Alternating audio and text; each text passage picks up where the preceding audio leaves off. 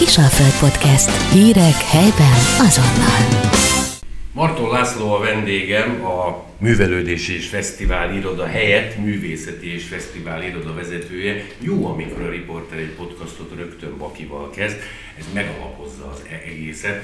László, most már több hónapja, években is mérhető te vagy ugye a Fesztivál Iroda vezetője, és hál' Istennek talán az első olyan évünk, amikor itt 2,5 év Covid után itt van ez a fránya energiaválság. Itt is ugye úgy voltunk vele, hogy rettegett mindenki, hogy komoly telünk lesz, de úgy tűnik, hogy mind a financiális háttér, részletekről pedig ugye a szakmai háttér, köszönhető neked, illetve a kollektívának, azt predesztinálja, hogy minden olyan fesztiválunk, amihez eddig ugye hozzászoktunk, kicsit kibővítve, kicsit tematizálva, de megrendezésre kerül. Gondoltad volna ezt te, hisz te se a legjobb időbe csatlakoztál, gondolok itt arra, hogy 2020 márciusában volt az első elhalálozott, az 2,5 év, nem tudtad te is aztán, hogy mennyi az EON számla, mennyi az a gáz. Most egy kicsit talán megnyugodtunk, üdvözöllek szeretettel. Én is szeretettel üdvözlök mindenkit. Igen, a rendezvényszervezési szempontból nem az elmúlt évek voltak a legjobbak. A bizonytalanságra újabb bizonytalanság jött, amit nehéz volt kezelni, mind mentálisan szerintem, mind fizikailag. A dolog lényege talán az, hogy amilyen gyorsan le tudott állni ez a piac, olyan gyorsan újra is tudott indulni. Talán ketté választanám a kettőt, hogy ugye van egy profitorientált része Magyarországon a fesztivál szervezésnek, és kicsit nézzünk erre rá, aztán utána majd rákanyarodunk a Művészeti és Fesztivál Központra is. Ugye a covidos években és az újraindulásnál nagyon kevesen merték az első körökben bevállalni, hogy szervezzenek fesztivált. És az akár a kicsikre, vagy a nagy művészeti, vagy a nagy zenei fesztiválokra is igaz. Az derült ki, hogy az első fecskék nagyon jól jártak. Akik a bizonytalan évben mertek kockáztatni.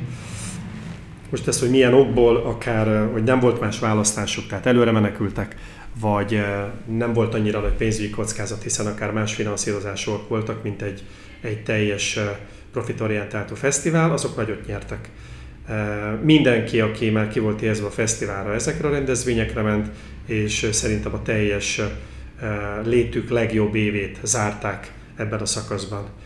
Aztán ugye, ahol még nagyon érdekes volt ez a kérdés, az európai szinten is jelentős Sziget ZRT-nek a fesztiváljai, ahol ugye ők végigcsináltak egy teljes szezont, megcsinálva a legnagyobb fesztiváljaikat, ahol a Sziget kiemelkedő eredményt ért el, a Balaton Sound kellemes közepeset, és a Volt az pedig még az alacsony elvárások alatt is szerepelt.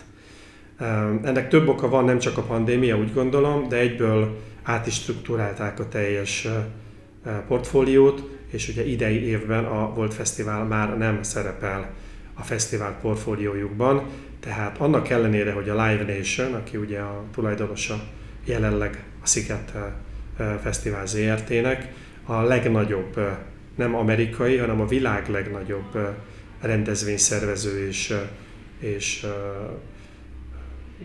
olyan cég, aki konkrétan turnékat szervez, saját együttesei vannak, jegyértékesítéssel foglalkozik, egy komplex rendszert visz, sem engedhette meg azt, hogy olyan fesztiválokat megtartson, akik nem szerepeltek jól a tavalyi évben. Az idei évben aztán igazából ránk szabadult a bőség zavara. A tavalyi év viszonylag sikeres eredményeiből kiindulva mindenki, minthogyha nem történt volna semmi, a 19-es év utáni időszakot elfeledve az összes létező fesztivált berakta a fesztivál naptárba, vagy újra kezdte a fesztivált, vagy felfrissítette, vagy újra elindította, ami gyakorlatilag predesztinálhatóan azt fogja hozni, hogy senki sem fog jól járni, akinek egyébként nincs megfelelő koncepció a fesztiválja mögött, és nincs meg az a kemény magja, aki el fogja tartani, aki meg fogja venni azt a bizonyos számú jegyet, amivel a fesztivál gyakorlatilag 1-ről a 2-re tud menni. Gondolok itt arra, László, hogy itt most a túlkínálat esete jött fel, gondolok itt arra, hogy 21-ben ünnepeltük ugye a királyi városi emelkedésünk 750. születésnapját január 1-től december 31-ig, a Covid kellős közepén. Ennek ellenére a szervezők próbáltak barokkot 13 helyszínen nagyon komoly előadókkal, úgy sikerült, ahogy. De mondhatjuk a különböző rendezvényeket, ahol a maszkviselés mellett a járványügyi előírások betartása 500 fő, ez mind egzisztenciálisan is az embereket, emocionálisan is nyilvánvalóan hátravetette, de most már ez nincs. Várják most a népek, hogy na végre. Nem is az, hogy a Szent Lászlót mennyire tudtátok megújítani. Volt módon Venez Klaudia kollégáltal beszélgetni, aki elmondta például, hogy a Rotary Fröccs napot is, hogy tematizáltátok át. Várják a népek? Ezt lehet érezni? Igen, ugye azt lehetne gondolni, hogy újra kinyíltak ezek a kapuk, és most újra mindenki örömmel özönlik a fesztiválokra. Így is lenne, ha nem lenne egy olyan bizonytalanság mindenkinek az életében és a pénztárcájában, hogy fogalma sincs, hogy mi lesz jövő télen. Erre mindenkinek számolnia kell, hogy attól függetlenül, hogy szabad a vásár, és hogy minden kapu kinyílt, minden fesztivál újraindult, nagyon-nagyon meg fogják válogatni az emberek, hogy hova mennek és mennyit költenek.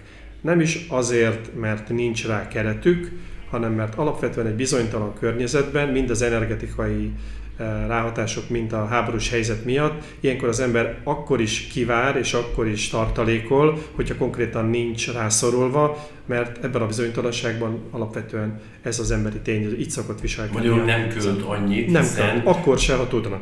Így van. Így van. Ezek alapján pedig, egyébként ezt nem is már csak én mondtam, hogy mindig meg kell hallgatni a fesztiválpiacon a legnagyobb gurukat. Gerendai Károly nyilatkozta azt, hogy továbbá a fesztiválpiacot erősen torzítja az, hogy a fesztiválok egy jelentős része abszolút nem teljesítményhez és eredményhez kötött, hanem ugye azok az állami vagy egyéb olyan pályázati pénzből finanszírozott rendezvények, akik már versenyelőnyben indulnak, tehát gyakorlatilag az alap vagy a fixköltségeik finanszírozva vannak, azok teljesen nincsenek arra ráutalva, hogy felmutassanak x ezer látogatót, x millió fogyasztást, hiszen gyakorlatilag ők a startvonalnál már beértek a célba, míg a többieknek meg kell szerezni a vásárlókat, meg kell fogni a szponzorokat, el kell adni a jegyeket, különben gyakorlatilag pénzügyileg, mint vállalkozás lehetnek. Tehát globálisan, illetve Magyarország szinten lehet azt mondani, hogy túlkínálat van a fesztiválok piacán, ennek ellenére az emberek egy kicsit a pénztárcájukat fogják, gondolva arra, hogy mi lesz télen, mert azért az idei telet, László, megúsztuk. Tehát mindenki attól tartott, hogy ebbe a bizonyos keretbe nem esünk bele. Ja Istenem, ez nyilván lehet az úrnak, a fátumnak, a sorsnak köszönhető, de még talán egy kicsit szeles az idő, de közel se volt olyan telünk, annyira zord, mint amilyen lehetett volna. Ezért is mondod, hogy nem járnak jól majd a fesztiválosok, ebben a nagyok is benn vannak? Szent-Sziget volt, Efot, ahova azért mindig mennek, csak mondjuk nem 50 000, hanem csak 30. Így szerintem a kiemelt márkák, a kiemelt fesztiválok szerintem jól fognak teljesíteni. Inkább itt azok fognak rosszul járni, akik vagy most indulnak, vagy nincs mögöttük egy olyan bázis, vagy egy olyan marketing koncepció, ami kiemeli őket a tömegekből. Az EPOT-nak a stratégiája elég egyértelmű és világos, az elsőbálozó egyetemisták oda mennek, kötelező jelleggel, nincs kivétel. Ott mindenki megfordul, ezt tudjuk, hogy az évente kb. 90-100 000 ember születik, abból mondjuk 20-30 000 konkrétan elkerül egyetemre, tehát itt egy fix bázissal tudnak számolni. Ő ki tudja kalkulálni szüleink keresztül a jegyet, hisz már ezt kéri hónapokkal előre születésnapra. Karácsonyra megkapja a jövő évre, így van. A Balaton Sound ugye egyre jobban megy egy közép-európai Tomorrowland irányába, ami ugye a leghíresebb EDM fesztivál, Electronic Dance Music Festival. Európában ők a legnagyobbak, de az unikális helyszín miatt, ami a Balatont jelenti, gyakorlatilag közép-európai Tomorrowlandként szerepel egyre jobban, ezt a szerepét egyre jobban betölt, és a külföldi rétegnek az erősödésével financiálisan is egyre erősebb a Balaton Sound. A sziget pedig nagyon érdekes, hogy mászott ki a gödörből, de gyakorlatilag A háború ellenére, és én sem gondoltam volna, és szerintem a Sziget menedzsmentje se, a háború ellenére, az energetikai problémák ellenére tavaly gyakorlatilag szinte rekordévet zárt, és iszonyatos nagy volt a jegyeladása, annak ellenére, hogy top headlinereket, tehát fellépőket nem nagyon tudott felmutatni, de egyébként ez a trend, amit például a Sziget csinál, az mindenképpen követendő minden más fesztiválra, sőt akár a városiakra is, hogy nem azzal lehet odakötni a látogatókat, hogy az aktuális legjobb neveket elhozod, hiszen ha most kicsit rossz májú lennék, akkor Majka, a Hooligans, vagy Walmart, vagy bárki gyakorlatilag egy piripócsi falunapon is fellép. Tehát őket megszerezni ma már nem igazából nagy kunst. Tényleg egy kisebb önkormányzat is ki tudja termelni. De azt a milliót, az egyedi hangulatot, amit egy adott fesztiválon a környezet, a város, az egyedi megjelenés, az arculati elemek, a program, az edukatív részek, a kulturális edukációs részek adnak, ami az egész fesztiválnak az arculatát adja, azt kell gyakorlatilag annyira egyedivé és másolhatatlanná tenni, hogy top headlinerek nélkül is működjön. László, hadd kérdezzek egy kicsit összetettebb a kérdés, nem azért teszem fel ilyen bonyolultan, pedig még el sem kezdtem, mert szerettem hallani a hangomat. Venesz Klaudia kollégád ugye előadta a MÜFE által szervezett rendezvényeket Virág Adorján Andrea polgármesteri főbiztos és professzor dr. Drizsicsok András jelenlétébe, és mindenhol volt valami újítás. Nagyon fontos a tradíció, Szent László, itt a herma, szakralitás, oké, Szent László napok édesanyja lengyel volt, megvan ez. A bortörténelmi napok, tájegységek borai és a többi. Fröccsnapoknál jedlik, szóda, egyértelmű. De hogy megvan nekünk az a kulturális, ez legyen szakrális, ez legyen fesztivál kultúránk itt a Bécs, Pozsony, Budapest tengelybe, hogy meg tudjunk újulni, hogy ne legyenek azok a rossz indulatú hangok. Például a 30 éves barokra, hisz reneszánsz város vagyunk, hogy egy picit elfáradt. És ez nem biztos, hogy rossz indulat, csak az emberek várnának újat, de lehet szakmailag bővíteni a kört. Mindenhogy a Rotary Fröccsnapnál kitaláltátok például a dolgot, ami nagyon jó. Ezt nem jutott elő eszébe mondjuk az elődötöknek. Ebben kicsit pragmatikus vagyok. Ugye gyakorlatilag, hogyha lebutítjuk a dolgot, akkor a fesztivál az egy olyan marketing eszköz, mint egy sajtókampány, vagy egy bármilyen, vagy egy kóstoltatás, ahol mondjuk megkóstolják az emberek a terméket és találkoznak a márkával. A fesztivál az egy marketing eszköz, a fesztivál a város stratégiai céloknak a megoldásához vezető úton egy marketing eszköz. Tehát onnan kell kiindulnunk alapvetően, amikor át akarjuk tekinteni a fesztivál portfóliónkat, hogy igazából mi az, ami marad, mi az, ami megy, mi az, amit frissítünk, mi az, amit felújítunk, mi az, amit újrakeverünk, hogy a jelenlegi fesztivál portfóliónk az mennyire szolgálja a város érdekeit. Ezen szerintem, mint házi feladat minden évben végig kell menni, és le kell tenni a városvezetés asztalára egy olyan javaslatot, hogy nekünk erről, mint talán szakmailag illetékes szervnek mi a véleményünk. Igen, én úgy gondolom, hogy vannak olyan fesztiváljaink, és nem szeretném neveket mondani, mert olyan régen még nem vagyok itt, vannak olyan fesztiváljaink, akinek a termék életgörbéje, hogyha így fogalmazok, az már erősen lefele van, és el kell gondolkodni a teljes felfrissítésen, vagy a megszüntetésen, és vannak olyan fesztiváljaink, akik még a felívelő szakaszban vannak, és azok, akik most a zeniten pihegnek, és kicsit meg kell újítani az egész történetet. Én úgy gondolom, hogy itt is sok tapasztalatot és sok intuíciót lehet szerezni a való életből, meg a piacról, hogy talán a konkrét piacon, ami egy profitorientált rész, ugye, hogy újítják meg a fesztiválokat, de nekünk itt nem csak a gazdasági érdekeket kell figyelembe venni, hanem alapvetően a kulturális tradíciót, illetve az edukációs részt is. Én úgy gondolom, hogy el kell gondolkodni Győrnek azon, és ennek segíteni fogunk minden illetékes döntéshozónak, hogy milyen értékek mentén kell újra gondolnia a saját fesztivál stratégiáját. És hogyha Győrről beszélünk, akkor itt arról gondolok például, hogy nagyon egyszerű gondolata vagy gondolati vonalvezetés mentén kell ezt áttekinteni. Kinek mi jut eszébe Győrről? Én annak ellenére, hogy 10-valahány évet nem itt töltöttem, és egy X generációnak a tagja vagyok, és ezért kell majd minél szélesebb rétegnek a véleményét. Csak azt mondom, Laci, hogy az Audi, mert a Claudia ezt mondta. Én azt mondom, hogy Győrről sok minden eszébe jut az embernek, de alapvetően nem lehet azt mondani, hogy az egyik, hogy nem, vagy mindenkinek eszébe jut kicsit az Audi, hiszen a hazai motorgyártás egyik felleggyára. Vagy akár a kézilabda csapat, ami nekünk nagyon. Így van, az is, de úgy gondolom, hogy a Győri Balett még mindig releváns, hiszen gyakorlatilag most jöttek haza Bogotából világszinten meghatározó művészeti csoport, de ugyanúgy eszébe juthat szakrálisan a Szent László herma, ami ugye itt ezt van. Ezt akartam, Laci, eszébe jut az a Vaskakas, a Szent László, függetlenül, hogy te tudod, lokálpatrióta vagy, foglalkozol is vele, fesztivált építesz rá, de már vizek városáznak minket, amikor a folyók városa vagyunk, a vizek városa, ugye nem is Tata, mert az meg a tavak. Tehát azt nem tudják helyiek, hogy Rába, Rábca, Marca, Mosoni Duna.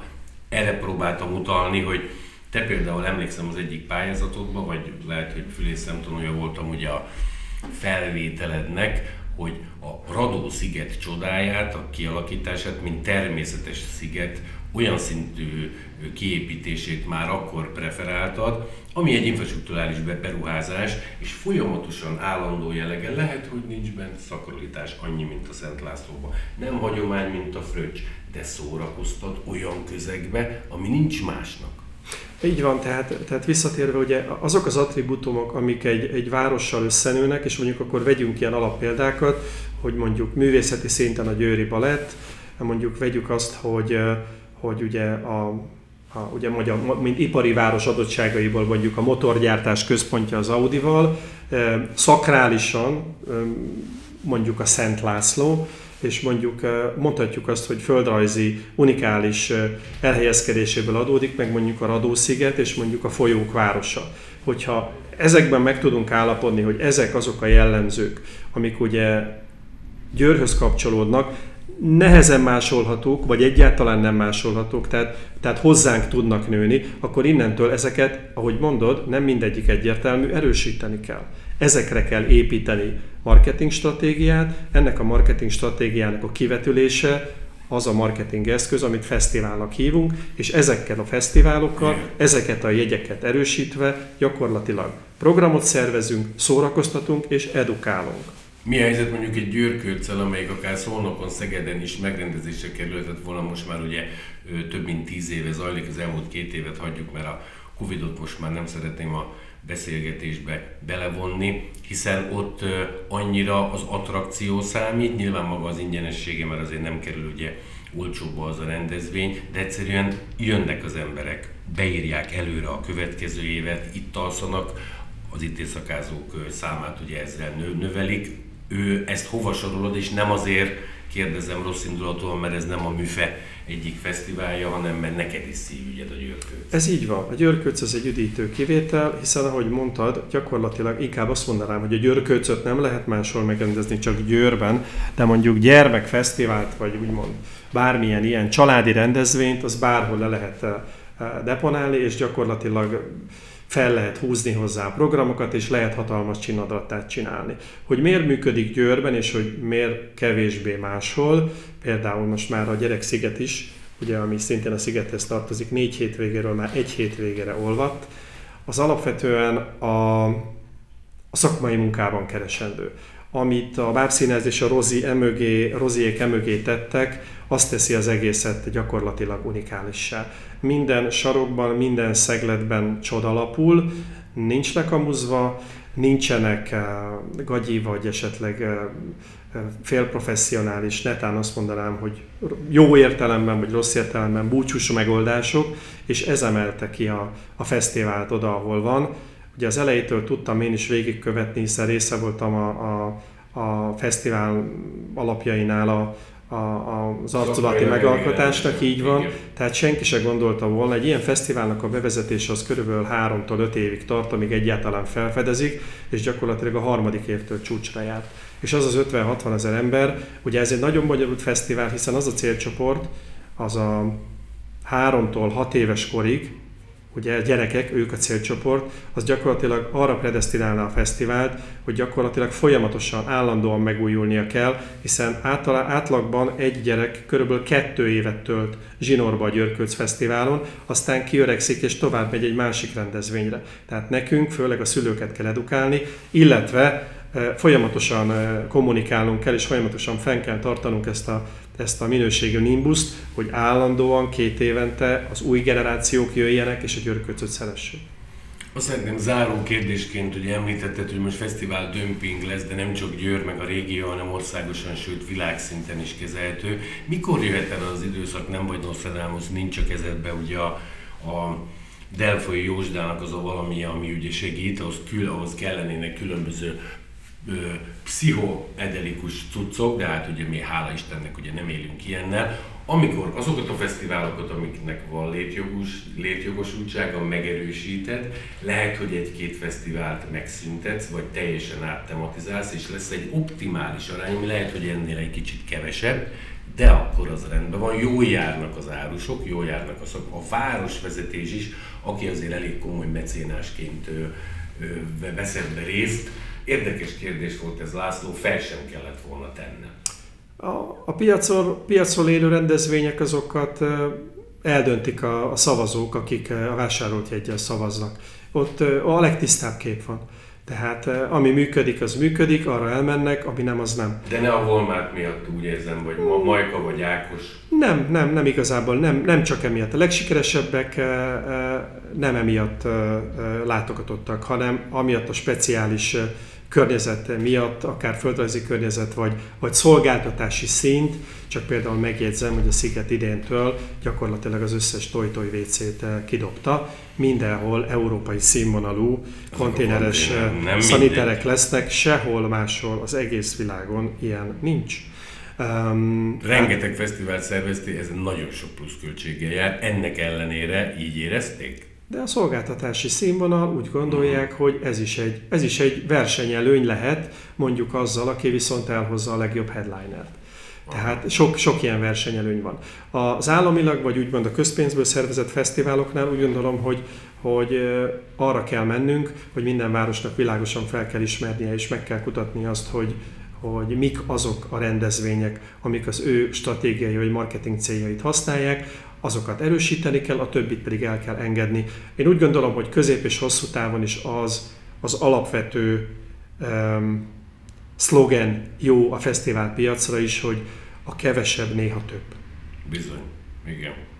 László, lennének még kérdéseim, de nem teszem, cserébe elkérném nem a telefonszámodat, mert megvan, hanem azt a lehetőséget, hogy időnként számolj be, amikor a fesztiválok beindulnak, akár a helyi eseményeket illetően, akár országos vagy Európa szintű fesztiválokat, ha gondolunk. Köszönöm szépen, hogy rendelkezésre álltál, én neked és az egész kollektívádnak jó egészséget kívánok és sikeres fesztiválozást. Én részt veszek mindenhol, nem azért, mert egy párnál felkérsz moderátornak, hanem mert érdekel. Örömmel vettünk részt ezen, köszönjük szépen és folytatjuk. Kisalföld Podcast. Hírek helyben azonnal.